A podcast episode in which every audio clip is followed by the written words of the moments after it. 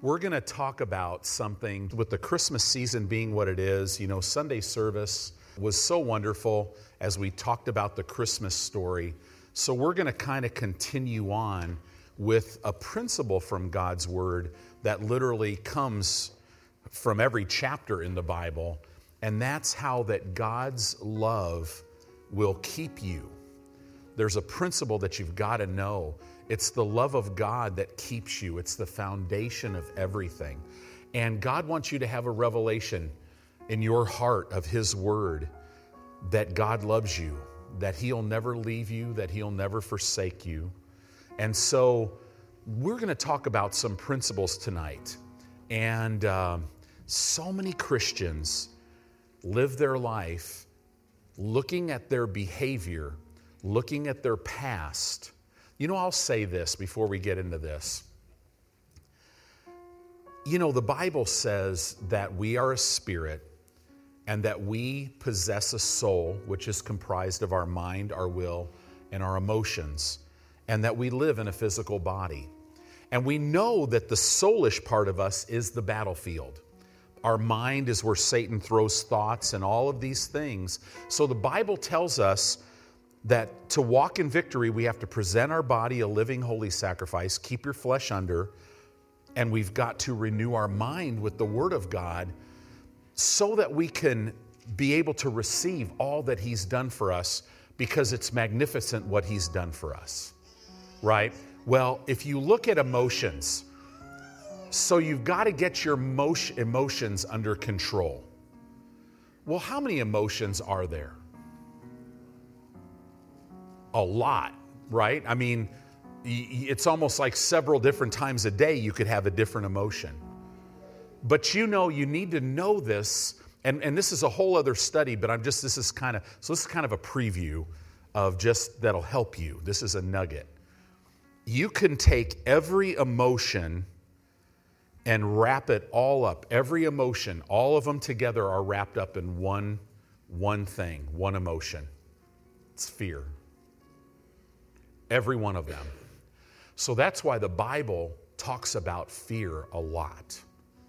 And so there's one thing that will cast fear out of your life, and that's love, the love of God. So if you, as you walk with the Lord, you must know how much He loves you.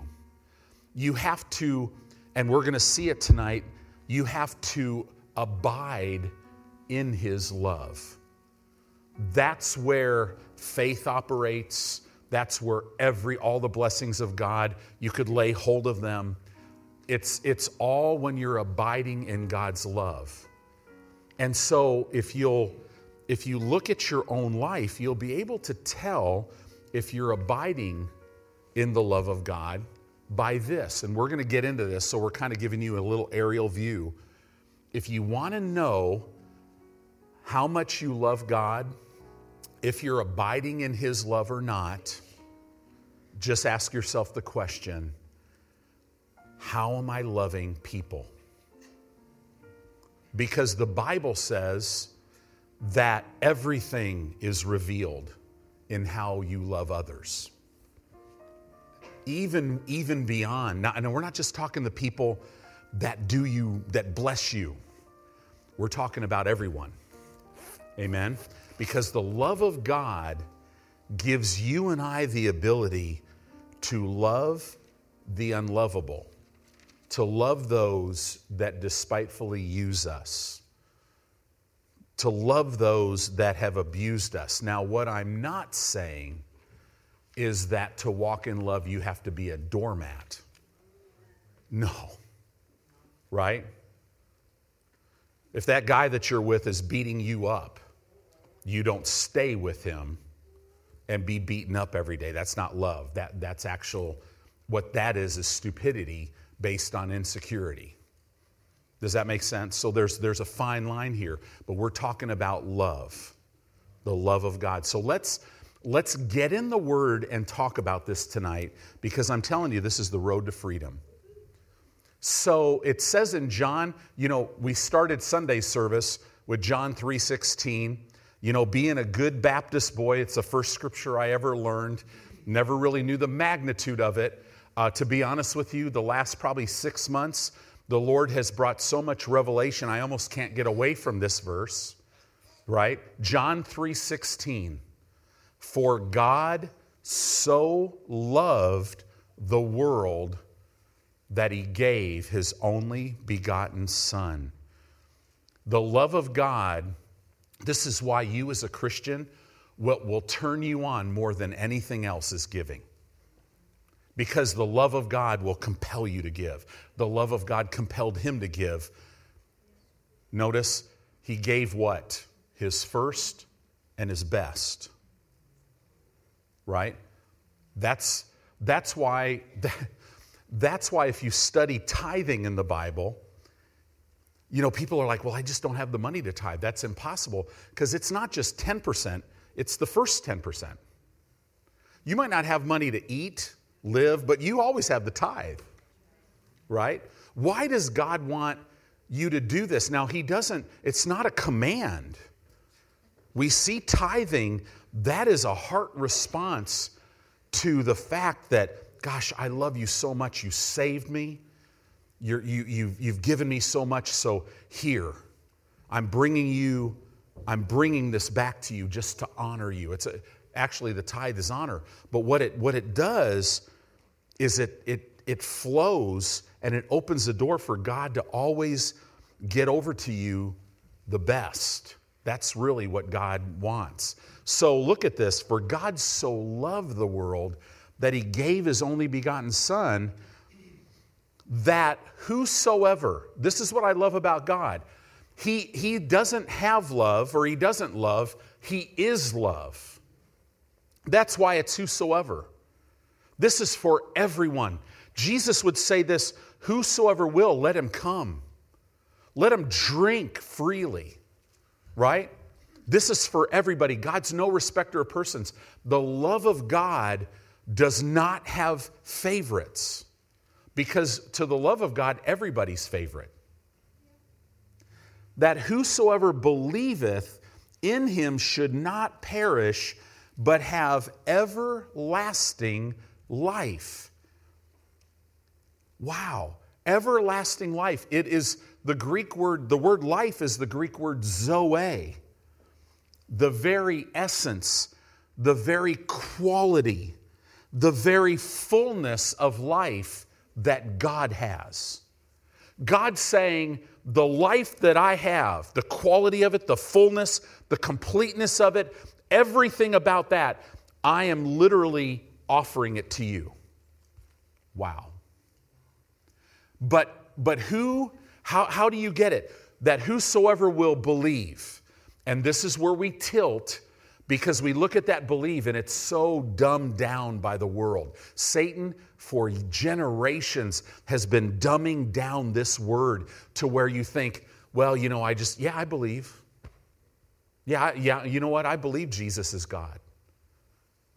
Do you know how many people will end up in hell believing Jesus is God? Do you know every demon believes that Jesus is God? Satan actually believes Jesus is God. But that type of belief is not what we're talking about here. This word believes, it literally means that I believe this so strongly that I am compelled now to commit my whole life to Him. Now, when you talk like that, you're like, right? So let's talk about this. See, Jesus opened the door. And what he did by coming, what God the Father did in his plan of redemption, is he opened the door for anyone on this earth to experience days of heaven while they're living on the earth. Right? So let's turn to Matthew. Matthew chapter 22. Let's look at verse 36. Jesus is asked a question. Matthew 22 36 says this Master, which is the great commandment in the law? Jesus said unto him, He answers the question, You shall love the Lord your God with all of your heart. Now, what are we talking about the law? This is the Old Testament law. So, so literally, we're talking about something we're not under right now. Because Jesus fulfilled it, it was done away with, we're not under it. But this is what it was that you shall love the Lord your God with all your heart, with all your soul, with all your mind. This is the first and great commandment. And the second is like unto it you shall love your neighbor as yourself. On these two commandments hang, the King James says. In the Greek, it would read, stand all the law and the prophets. So, literally, do you want to understand the whole law and the prophets? This is it. You'll love God with everything that you are all your heart, all your soul, all your mind, and you will love your neighbor as yourself. Everything is fulfilled in the Old Testament law if you do that, right? On these two commandments stand all the law and the prophets. So, in other words, to love God and to love others as you love yourself. Now, that could be a problem with you, right? It was kind of a problem with me because I thought that I was worthless and I really didn't love myself. So that could kind of mess with you if you're my neighbor. Because if I don't love myself and I love you the way I love me, that could be bad. Right? So now, that's Old Testament. So now let's bring it right up to now, us. Go to John chapter 13. John chapter 13 verse 34. So now we're going to we're going to become the relevant church. We're going to bring it right to 2021. This is Jesus talking directly to you and I, right? It says this Jesus said this A new commandment I give unto you. Notice he didn't say a new suggestion. He didn't say, hey, this is a new option for you if you want to take it. No, no. He's saying, if I'm your Lord, this is the commandment. It's right here. I give to you that you love one another as I have loved you. No, just in case the Holy Spirit's going, now, just in case they didn't get that, he finishes up by saying the same thing that you also love one another because we're American Christians.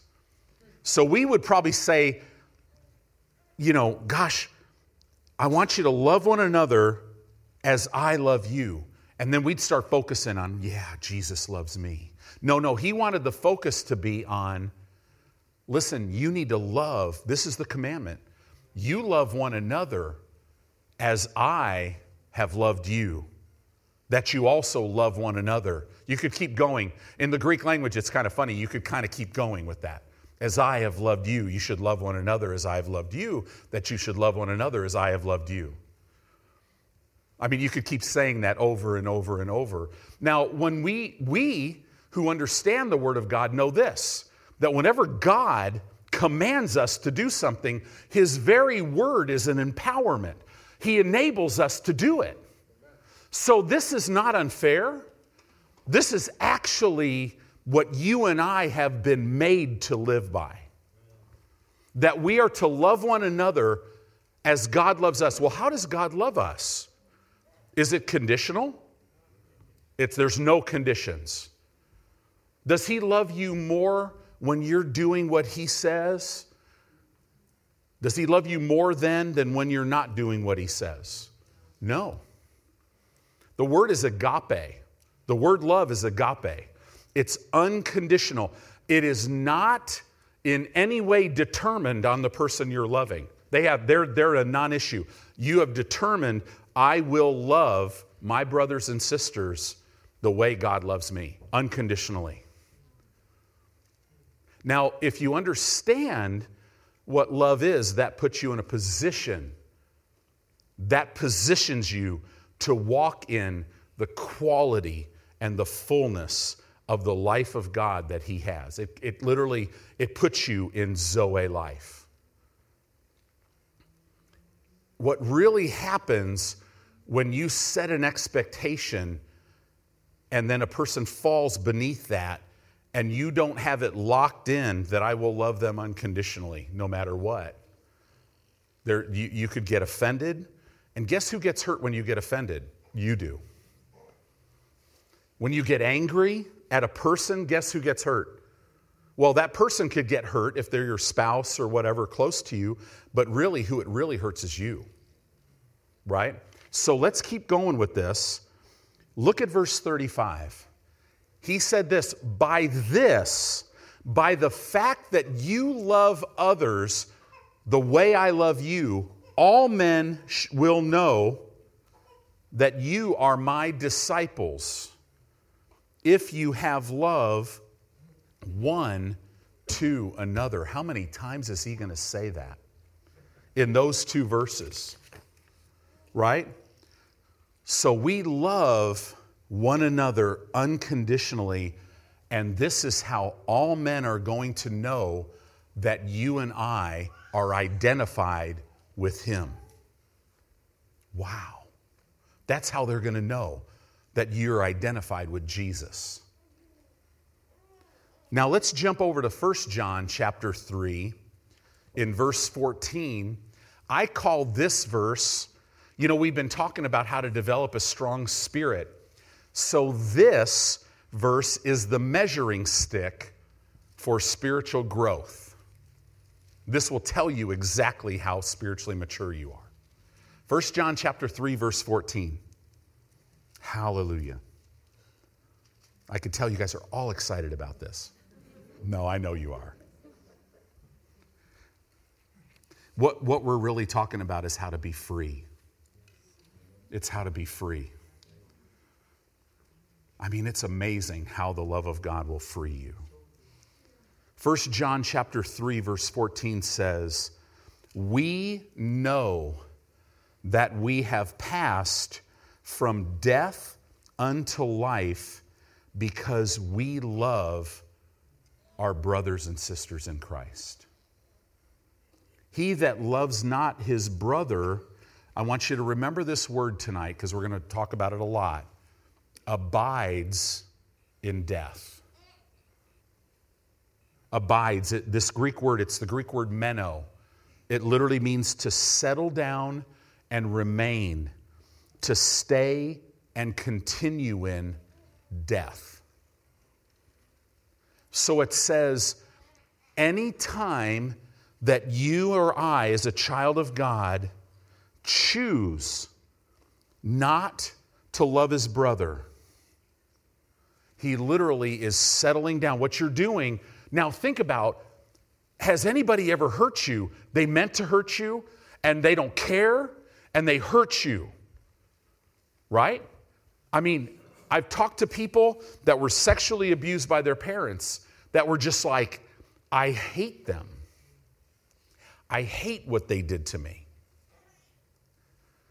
But the love of God has the ability to heal to where there's no more scar.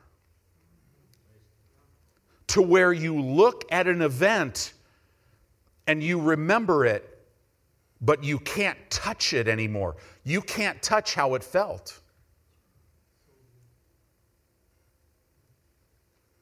I mean, I've, I've talked to a young lady who had been raped.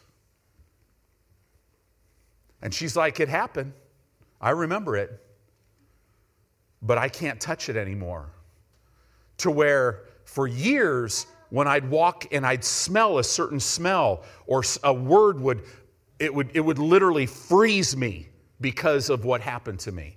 And now they're just completely free. The love of God. When God heals, He takes away the scar. Well, what is the scripture? Over and over and over. God says this Behold, I make all things new, brand new. Right? No, no, no. The, no, Tony, come on. When you get scarred, you have a scar. It doesn't hurt anymore, but you still see the scar. No, not with God. No, no, he takes away the scar. because you're not scarred, you're whole. There's only going to be one person in eternity with scars. It's going to be Jesus. Right? We know we've passed from death unto life. We know we've passed from death unto Zoe life because we love our brothers and sisters. He that loves not his brother abides in death. Do you know it's the same word where it says, if you abide in me and my words abide in you? That's the same word, meno. You'll ask whatever you will, and I'll do it for you. Everything hangs on this law of love. Our faith hangs on it, our prayer life, right? Our healing, our deliverance, all these things that we've been given, our prosperity. And we've also just read the most violated commandment in the Bible. Aren't you glad that God is merciful and He always forgives? If you're sitting here tonight with bitterness and unforgiveness, you can literally, the Holy Spirit will walk you right out of it if you'll allow Him to. Because the emotion that you got to get under control, you might not realize it, but if the Holy Spirit will take you all the way down and He'll bring you to a place where you might be so angry you just want to if seeing this person die would make you happy and and the lord will get you to a place where he'll go so tony so bottom line what are you afraid of what do you mean what am i afraid of i'm not afraid I just want them to just, you know, take a long walk off a short pier in shark infested waters and let me watch them. What I just described to you, that anger, that's fear. It all gets down to fear, and it all opens the door for the enemy to work. And it keeps you, it keeps you away from the blessing of God. So here, let's, let's parallel unconditional love with natural emotional love. Okay? Uncond- or agape love versus natural emotional love. Agape love is unconditional, natural emotional love is conditional. If, if this is good for me, if you're nice to me, I'll be nice to you. Agape love is not like that, it's unconditional. Agape love is limitless. Now, by the way, this love that we're talking about literally was shed abroad in your heart by the Holy Spirit. So you have, you're literally saturated in this limitless love. Natural emotional love is limited. Agape love is unqualified. Nobody has to qualify to be loved by me.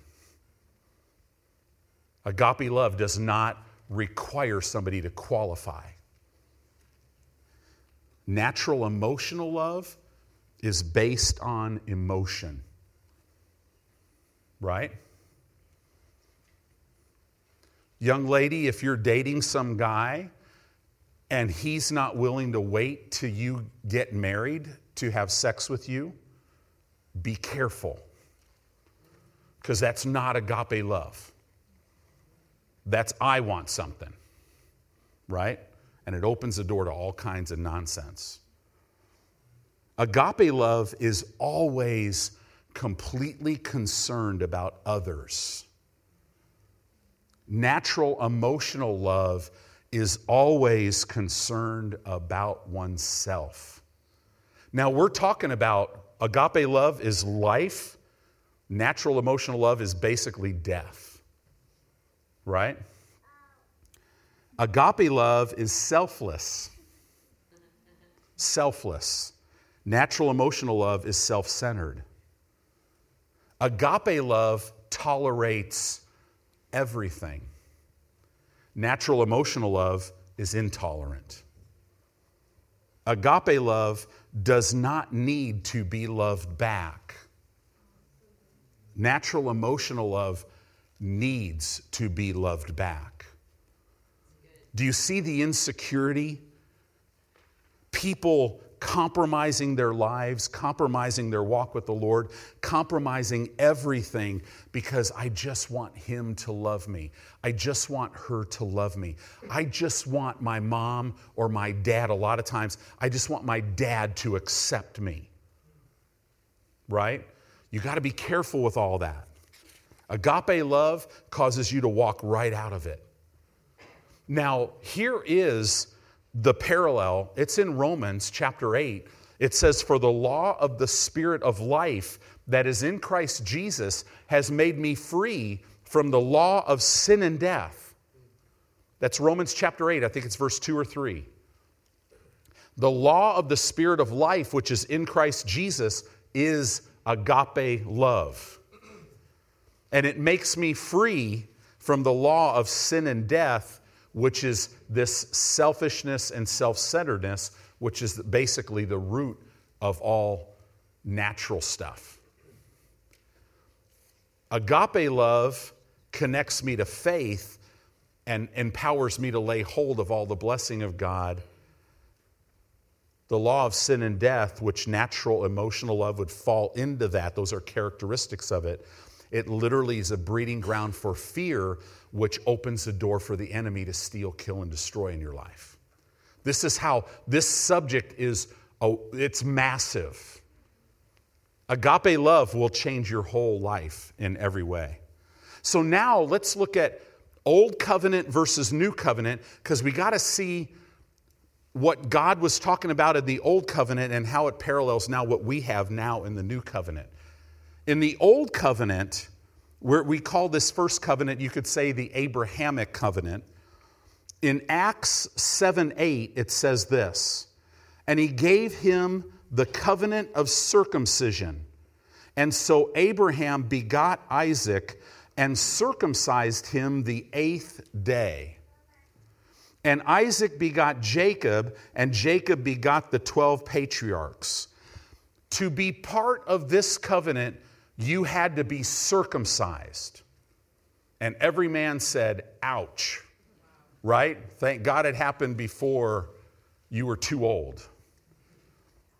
But here's the new creation covenant it was established by Jesus, and the circumcision, now we still all have to be circumcised, but circumcision is of the heart. So now we're going to talk about what happened to you when you got born again. So in Ezekiel chapter 11, in verse 19 and 20, and you could pull it up in the Amplified because the Amplified really brings it out. It brings the Hebrew language out. Ezekiel chapter 11, verse 19, it says, And I will give them one heart, a new heart. And I will put a new spirit within them, and I will take the stony heart or I will take the stony, unnaturally hardened heart out of their flesh, and I will give them a heart of flesh. Here it is. The heart that God gave you and I is sensitive and responsive to the touch of their God. Isn't that amazing? Your heart as a child of God is sensitive and responsive to the touch of your God, who's your Heavenly Father. God, when you got born again, this became you. Isn't that amazing? Man. Why did he do that? That they may walk in my statutes and keep my ordinances and do them, and they shall be my people, and I will be their God. Well, if you were to break this down and bring it right into the New Testament, what would the statutes and ordinances be? That we would love one another as God loves us. This is a new heart. This is you. This is your spirit. Now, you might not be acting like this because you haven't renewed your mind yet. But this is who you are. This new heart is ruled by love, it's not ruled by selfishness. This new, see, so when you're selfish, your own heart is going, What are you doing? And that inner turmoil, it stinks, right? This new heart is created with the very nature and character of God. In the old covenant, certain men, priests and kings, prophets, they could have the anointing upon them. Now, guess what? Every one of you have the anointing within you. It's not just comes upon you once in a while, it's within you. When Adam fell in the Garden of Eden, his heart became stone. What was the first thing that happened? Fear shows up, right? Why? Because he became self centered. He was no longer God centered. He hid himself. He no longer went to God, he ran away from him. I mean, think about that. And he became stupid because can you really hide from the all knowing God? Think about this Adam, who knows how many? I mean, we don't know how old he was. Every day, God would come and talk with him. Hey, this is how I hold the universe together. This is how I do this. This is how I do that. All this stuff. And then all of a sudden, the minute Adam dies spiritually, he thinks he could hide and God can't find him in some bushes. That's crazy. He became controlled by emotion and he lost all sensitivity to God. He lost all of it. So, this old covenant versus the new covenant, circumcision of the flesh versus circumcision of the heart in the new birth. Your heart has been circumcised. You're sensitive and responsive to the touch of your God. That would probably be a great confession. Boy, if you walked around just confessing that, Father, I thank you that I'm sensitive and responsive to your touch. Man, you would just, it would be amazing. You'd be running around going, you'd be running up to me going, Pastor, wow, this stuff you talk about is actually true. Why? Because you would be experiencing it instead of sitting hoping it'll work out, right? This old covenant versus the new covenant, here's another one. We're talking about old covenant servants versus new covenant sons and daughters, children of God, intimate. So now jump over to Colossians chapter 2. So we've laid a little bit of a foundation. Let's keep going. Colossians chapter 2, verse 11. Look at what's happened to you and I. This, this is why, like Sunday, we talk so much. Man, for God to do this, He had to strip Himself of His outer garments of glory, splendor, and power, and He had to clothe Himself with flesh and come and be born in a manger and grow up and then as a man in order to legally do this for us. But this has happened. And now we're, this is who we are. Oh, I pray that in 2022, you begin to just see who you really are. Colossians 2:11 says, "In whom or in Christ also you are circumcised with the circumcision made without hands, in putting off the body of the sins of the flesh by the circumcision of Christ." Hmm. You've been circumcised. So now it's going to kind of explain this. Verse 12 buried with him in baptism. Literally, it would read like this having been buried with him, wherein also you are risen with him through the faith of the operation. This word operation is the Greek word energia.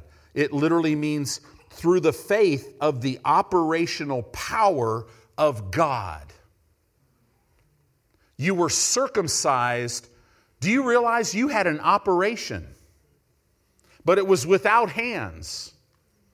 It was the operational power of God circumcised your heart to take away this stony heart, to take away and separate you from the flesh and now you're this spirit that's responsive to the touch of God. through the operational power of God who hath raised him from the dead. Verse 13, and you, you is a plural word. In other words, and all y'all, all of you, everyone, it's not just one individual, depending on where you live, right?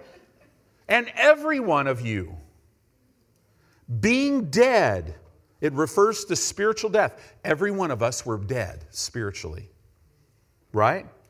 In your sins and in the uncircumcision of your flesh. Every one of us, when we were uncircumcised, we were dead spiritually. This is talking about our old man. And all of you that were dead has he quickened. This means he gave you life. Well, what do you mean, life? Zoe. The essence and quality and completeness of his life. When we were dead, he gave this to us. Wow, isn't this amazing? Has he quickened together with him. In other words, we were given life with Christ. In other words, just what Romans says when Jesus came out of that grave, we came out of that grave. Isn't that amazing?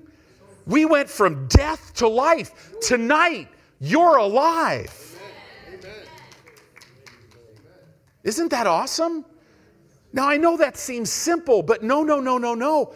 When you realize you're alive, you won't let death have any part of you anymore. All this stuff about natural emotional love and selfishness and self centeredness, which is beating you up. I mean, Paul, look at Paul. He's caught up into the third heaven. He, I mean, he's given all this revelation you would think this guy would finally be just so spiritual that he would just not have. I mean, I figured it out. I don't have any problem. But this same guy said, Man, I have to beat my flesh black and blue daily. And here's what he said. He, I mean, when you read this in the word where it says, This one thing I do, your spiritual antenna should be like, Bam. Okay, this guy walked in all of this, and he said he only had to do one thing. What is it? I have to forget the thing, I have to forget my past. Wow. Do you know in the life of Paul, his past came up every day of his ministry? Every day. He's having a great meeting. Then there's a few people that, man, you know, that guy had my dad killed. And now he's preaching the same God. Are you kidding me? My mom is rotting in a prison cell right now Man, let's stone this guy. Paul said, I had to forget. At one point in time, he said, Listen, I live in all good conscience before men. What? Paul, did you forget? He'd be like, Yeah.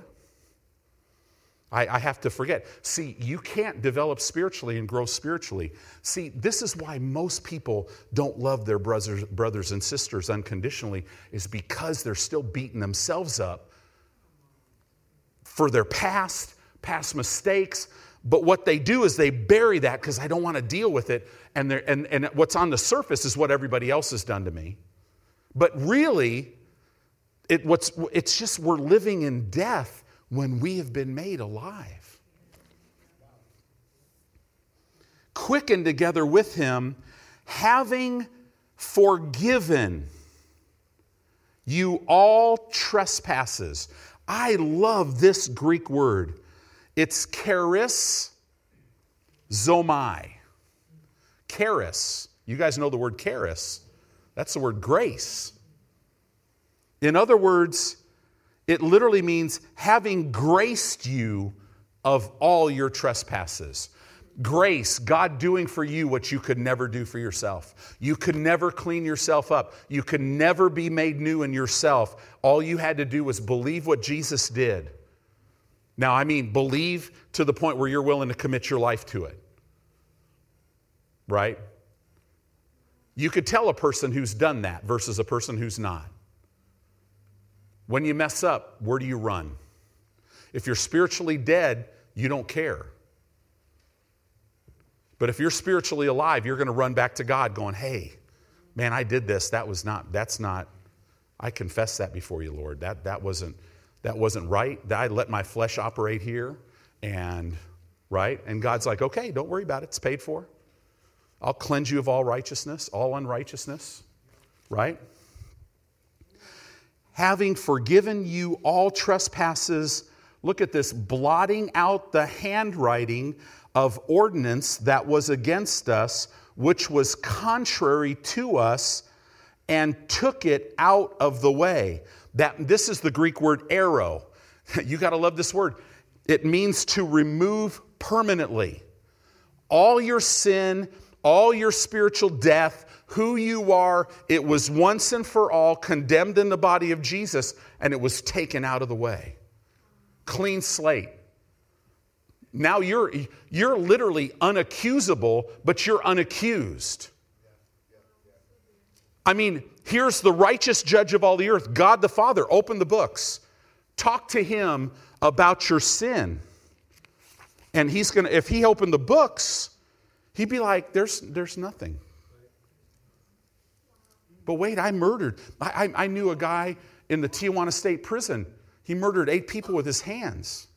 I'd never met a guy so full of the love of God in my life. He got pardoned. He was in, in there for life. He was about 28 years old, pastoring about 120 Christians in this prison. And I'm like, man, I go, what, what did you do to get in here? And he's like, oh, I was really in, in gangs and all this other stuff. And he goes, I killed eight people. I'm like, wow. He's like, yeah, with my bare hands. He goes, I was evil. But he knew that person was gone. If somebody ever went to talk to him about it, he'd be like, I, no, no, I've chosen to forgive, forget that. Talk to God. God will be like, yeah, no, it never happened. It's already paid for. See, God doesn't see you in your sin. Why? Because it's gone. It's not like God's it's not like God is choosing in all of his wonder to just not see you in your sin like it's there, but he's just choose no, it's not there. That's why Jesus was born. That's why when you looked at him in a manger, he's wrapped in swaddling clothing, just like all those other little baby newborn lambs. Right? He was the Lamb of God that what? Covers the sins? No, takes it away. He took it permanently out of the way. Where? so glad you asked. Nailing it to his cross. Wow. In other words, when a person is born again, there is a stripping away of flesh that allows you to live the Zoe life of God and to love like God loves. See, Adam was perfect. His spirit had mastery and ascendancy over his flesh completely. When Adam sinned, though, his emotions took charge of him. His body and selfishness ascended above his spirit and dominated it. Why? Because his spirit was now dead. The lust of the flesh, the lust of the eyes, the pride of life. God said in Genesis 2 2:17, He said, For in the day that you eat thereof, you shall surely die. Well, you have to go into the Hebrew language. It says, In the day that you eat thereof, in dying spiritually, you shall die. It took like over 900 years for Adam to die physically. But why did he die physically? Because he died spiritually. Right? When you were born again, the ascendancy and dominion of the senses of your senses were stripped away. You're not, I'm serious. You, you, gotta, you gotta meditate on this. When you were born again, the ascendancy and the dominion that your senses had over you were stripped away. In other words, now, as a child of God, you have to choose to let your senses dominate you. You have to literally allow it. Because who you are in Christ it's all been stripped away. Yeah, but it feels. Yeah, it does. I, I love the statement that a young minister, I think Lester Sumrall is the first guy that said this. I don't know if he was the young minister. When he asked Smith Wigglesworth one day, he said, Hey, Smith, how you feeling? And Smith barked back at him. I don't know if it was Lester or somebody else. He says Smith Wigglesworth never asks himself how he feels. Smith Wigglesworth tells himself how he feels. Because Smith Wigglesworth is not a feeling, is not an emotion. No, he's a spirit that's been circumcised, that the operational power of God has stripped away the dominion of my senses now. Now I could walk by faith. I could receive everything through faith. I could walk in the love of God. I mean, yes, you're human, but that's not all you are. You're a child of God. Now, what does that mean? Now we don't have to obey feelings and emotions.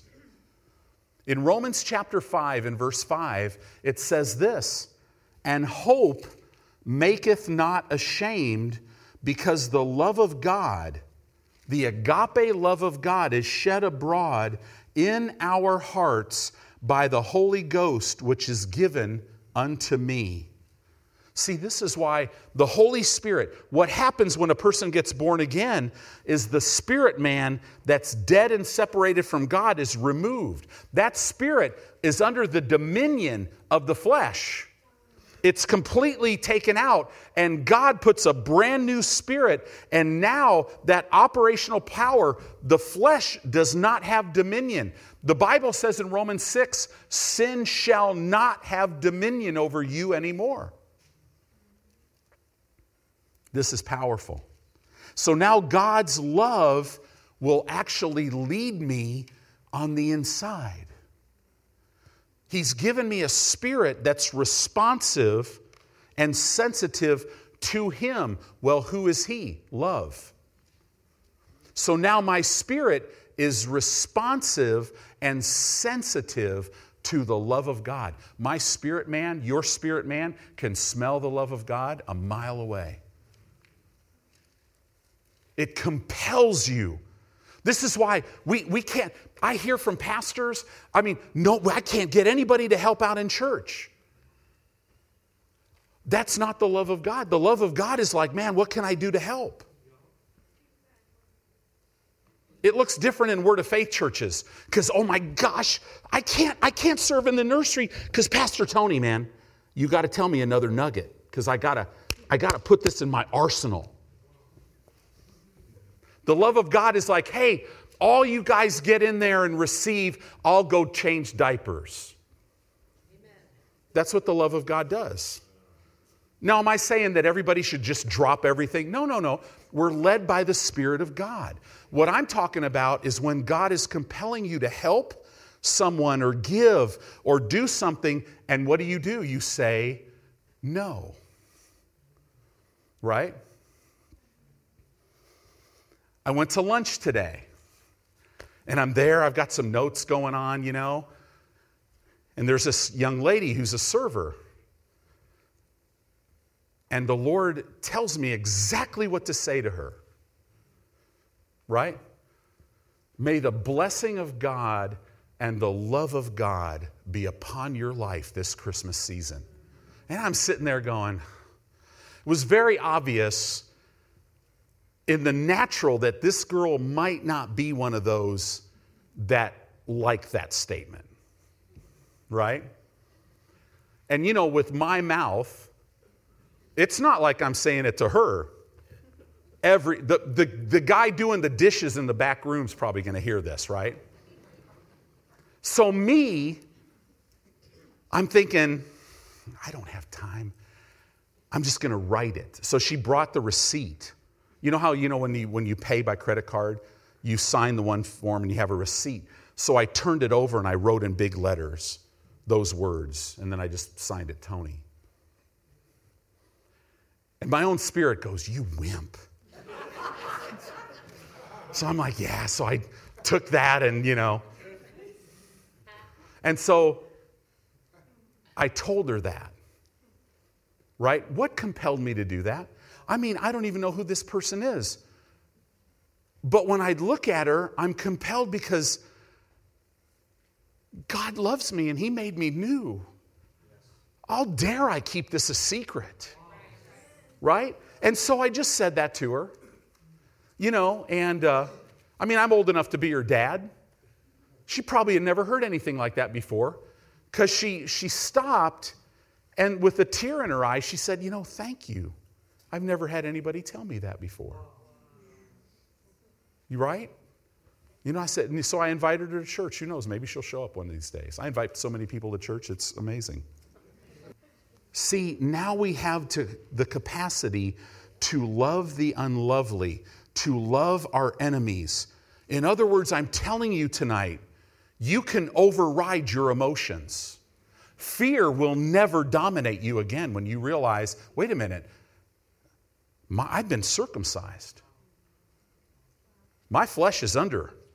My flesh, my, my emotions, my soulish realm can't control me anymore. Right? Now you can override your emotions. Now Jesus could give us the new commandment of agape love because of what happened to us. Now, in other words, we can love with God's capacity. If we try to exist, and this is where, this is why in the church, we've got to use entertainment and we got to have all these programs to build the church. What are we doing? We're trying to exist out of his love. Our program's bad? No. Is technology bad? No, we need all of it. But let's not think that that's going to build the church because Jesus is not really impressed. Our sound system and our light system and smoke, it will never come close to the technology that's in heaven. But Jesus walking in and manifesting his presence, wow. See, we're trying to exist out of this love, and that's why we fail. If you try to exist and getting your bills paid or getting literally getting your, your body healed or whatever it is out of love, you'll fail because you're not made to do that. In other words, we give God permission to express His love to others through us. That's what I was compelled to do today. That's what we're to live in always. Right? In other words, we must declare what divine love can do. In other words, God is asking all of us Will you love what is not lovely? Right? So that I can come in and make them lovely. That's what God's saying. So now, let's keep going. You guys okay? Hallelujah. John chapter 15, verse 9. Look at this. It says, As the Father hath loved me, Jesus is talking here. As my Father has loved me, so have I loved you. So, in other words, he's saying to these guys, listen, you've been with me. As the Father loves, has loved me, so have I loved you. Now continue in my love. In other words, guys, continue in it. So now, as I've loved you, you go love each other. And then it says this if you keep, now here's, here's where everybody goes tilt, but this is the reality. If you keep my commandments, you shall abide, meno, settle down, remain, and stay in my love, even as I have kept my Father's commandments and abide in his love. This is, this is why it's a command, because God wants you to walk in Zoe life. In other words, I must make a decision to settle down and remain in this agape love that has been shed abroad in my heart that I have to I have to see a lot of Christians they're not abiding, they're not settling down and remaining. They're letting what other people do or what other circumstances happen. They're letting that get them to get up and check out of abiding in the love of God, and it's hurting them. Do you see that? Because the minute you're not abiding in the love of God, guess what? You're abiding. There, there's no middle ground. You're either abiding in the unconditional agape love of God, which casts out fear, which literally fuels faith, all this stuff. The minute you make a decision to give into your flesh, you literally check out of your house of love and you check into death. Right? Man, so we got to make sure we don't do that. So, so basically, when the flesh is in operation at full capacity, the spirit is weak. But when the spirit, and I'm talking about you, is operating at full capacity, the flesh is weak. The flesh can't handle your spirit. You'll, you'll keep your body under. So now let's go over to 1 John chapter 4. We're ready for this now. 1 John chapter 4 verse 16. Can you tell the excitement in your spirit when you start to go, "Wait a minute. I am free. This is who I am." Right? Satan piles so much on people so they never know who they are. 1 John chapter 4 verse 16. It says, "And we have known and believed the love that God hath to us." In the King James, they translated that to us. In the literal Greek, it would read like this And we have known and believed the love that God hath in us.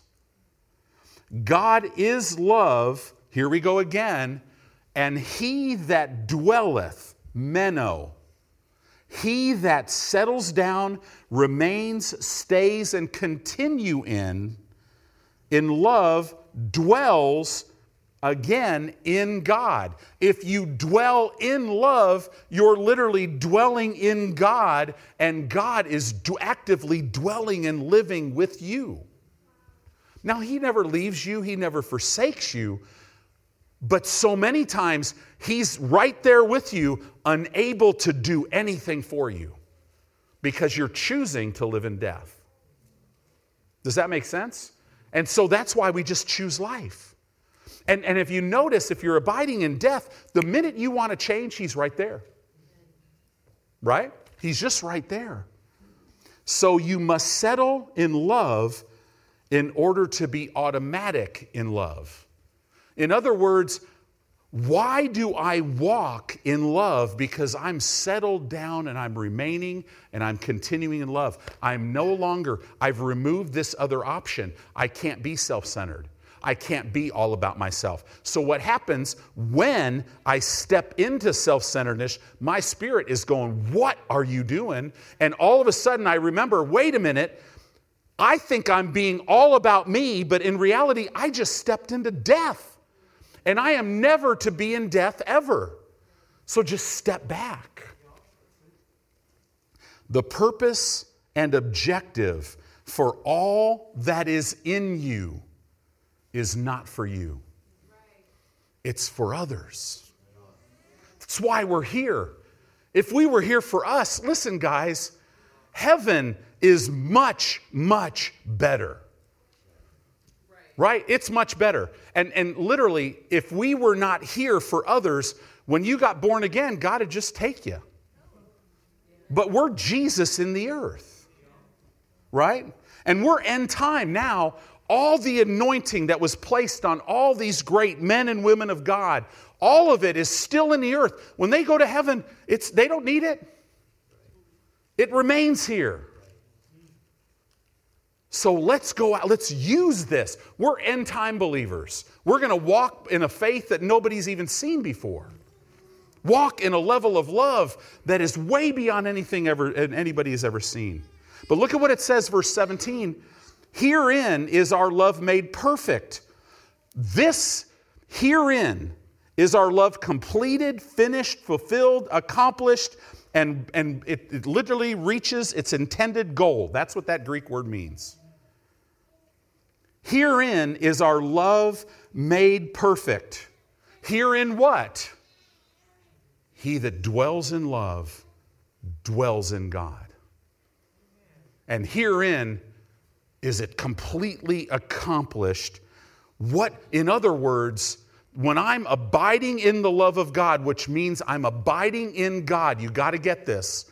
This is what me this this is what will be seen on the outside. You will have boldness in the day of judgment. Now, this is a little vague, boldness. You ready for a series on confession? This word boldness in the Greek means freedom of speaking and confidence in speaking. What are you talking about? What is the walk of faith? What is genuine faith? I believe in my heart and I speak with my mouth. What gives you the ability to get your speech right? Here it is abiding in love, which means you're abiding in God.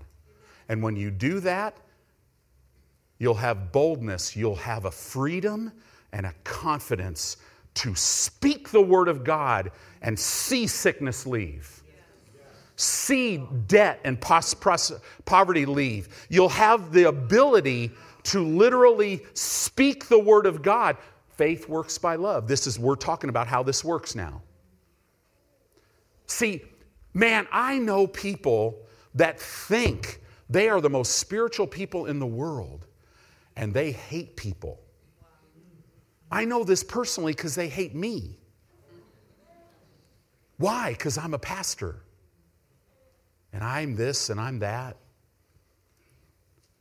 They're not abiding in love, which means they're not abiding in God, which means behind all this spiritual facade, spending hours in every prayer meeting and this and that, when they look at their life, it's not producing anything because behind all of it, they're living in death and they don't even know how much God loves them.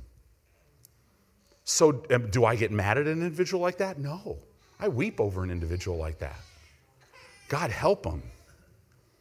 Because the only difference between them and me is I've just made a decision to abide in love. Am I a better believer? Oh, no. Are you kidding me? No, no, no, no, no. This is huge, guys. Look at this. That I may have boldness, a freedom, and a confidence to speak in the day of judgment. This word judgment means in the day of crisis. Actually, it gives you a word. This Greek word gives you a picture. In the day when you are separated by a crisis and accused. Well, today is what? Is it today the 22nd?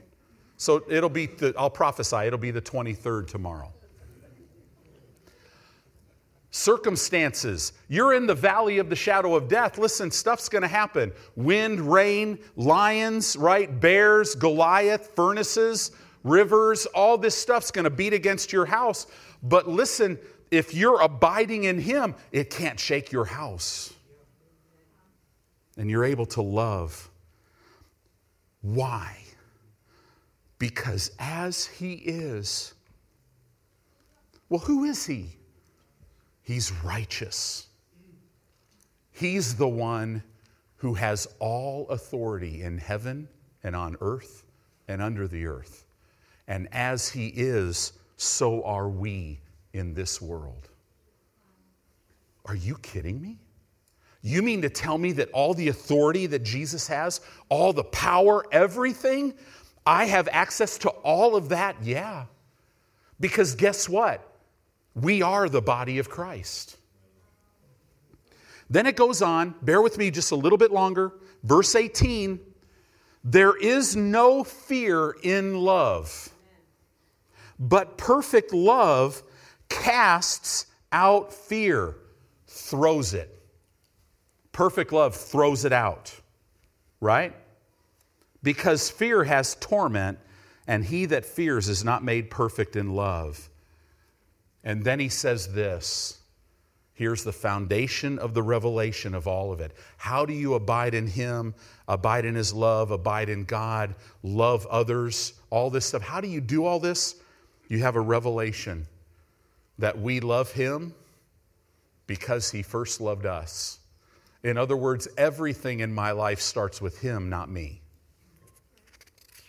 Wow. Verse 20 If any man say, I love God, and hates his brother, he's a liar. For he that loveth not his brother whom he has seen, how can he love God whom he's not seen? And this commandment we have from him that he who loveth God love his brother also. Wow. Here's, here's a big thing, guys. All of us deal with insecurity and inferiority. This is part of the renewing of the mind. It's just how you overcome it. But here's the key when the agape love of God shows up, inferiority, insecurity is erased. You want to really know who you are and not put up, not have to deal with all the nonsense, the insecurities, the inferior, feeling inferior, all this stuff. When God's love shows up, it erases it. Doesn't cover it, it eradicates it. Coming short in this breeds an inferiority complex. Coming short in what? Loving our brothers. It's all reflective, right? Hallelujah. I'm going to close with this scripture. Boy. I'm going to close with Galatians 5, verse 16 and 17. It says, This I say then, walk in the Spirit. And this is not talking about the Holy Spirit, even though in the King James Version the word Spirit is capitalized. It's talking about your human spirit. Why do we know this? Because the Holy Spirit does not war against the flesh. You war against your flesh, the Holy Spirit doesn't war against your flesh. It, Vine's expository dictionary of words, there's one word for spirit. It's the word pneuma in the Bible. So if it says Holy Spirit, you have to look at the context to know what it's talking about. Then you know, okay, it's talking about the Holy Spirit. This is talking about your human spirit. This I say then, walk in or according to your human spirit, and you shall not fulfill the lusts of the flesh. For the flesh lusts against the human spirit. Now, this word lust, let me, let me define this. The word lust means it longs for, it desires for. What does that mean? It means that the flesh desires constantly to control your spirit. The nature in your flesh desires to be in control. Have you ever noticed? You decide to lose weight, and you're thinking of everything, right? You decide to, I am no longer going to look at certain things on the internet. And man, those thoughts are all over there. Whatever you're facing, the, you know, if, if it's, it, it, okay, today I'm just, I'm really, okay, I am not going to gossip anymore. I'm going to really do this thing. Right? Your flesh will desire to control your spirit. But it also says this and the spirit, the human spirit, against the flesh. In other words, your spirit longs for and desires to dominate your flesh. Your spirit, you have the boldness of God in there. Your spirit is like, no, we are no longer doing this.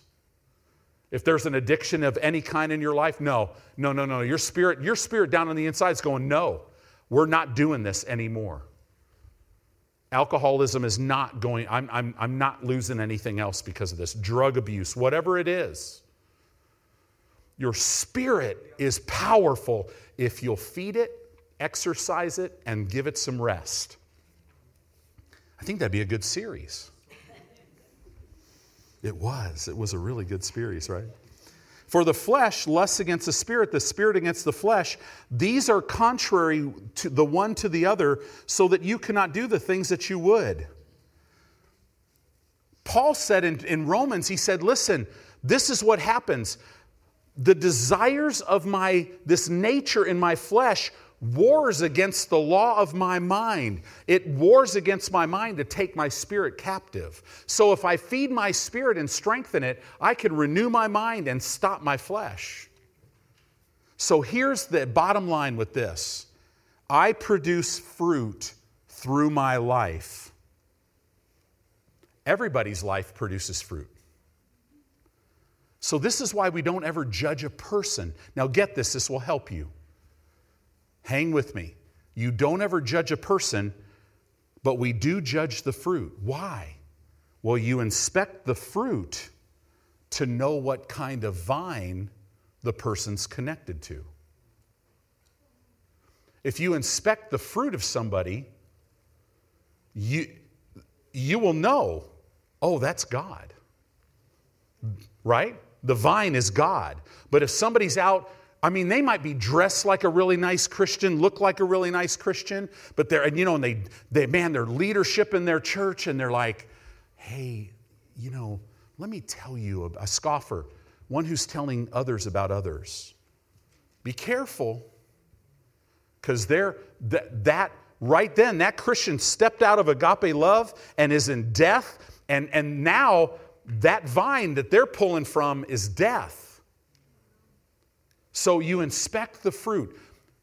The people that you need close to your life, you want to inspect the fruit of their life to know what vine they're attached to. We got Christians hanging out, their closest, closest circle of friends are all their old buddies that are not saved. Well, good luck with that. It will be impossible for you to live for God in that environment.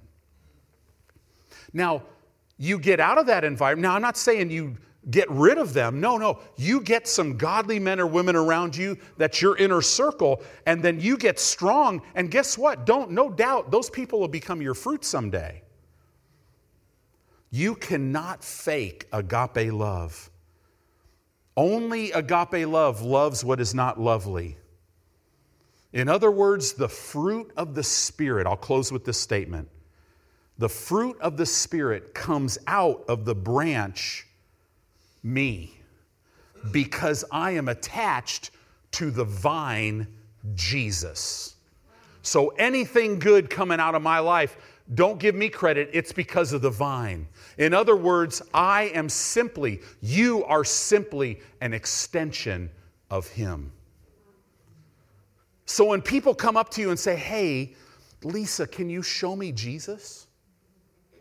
Lisa would respond, What, Tony, you've been around me this long and you say, Show me Jesus? Listen, Tony, if you've seen me, you've seen Jesus. Why? Because the fruit coming out of my life, I'm the branch, the fruit's coming out of me, but it's coming from Him. See how simple that is? I hope this has helped you a little bit tonight.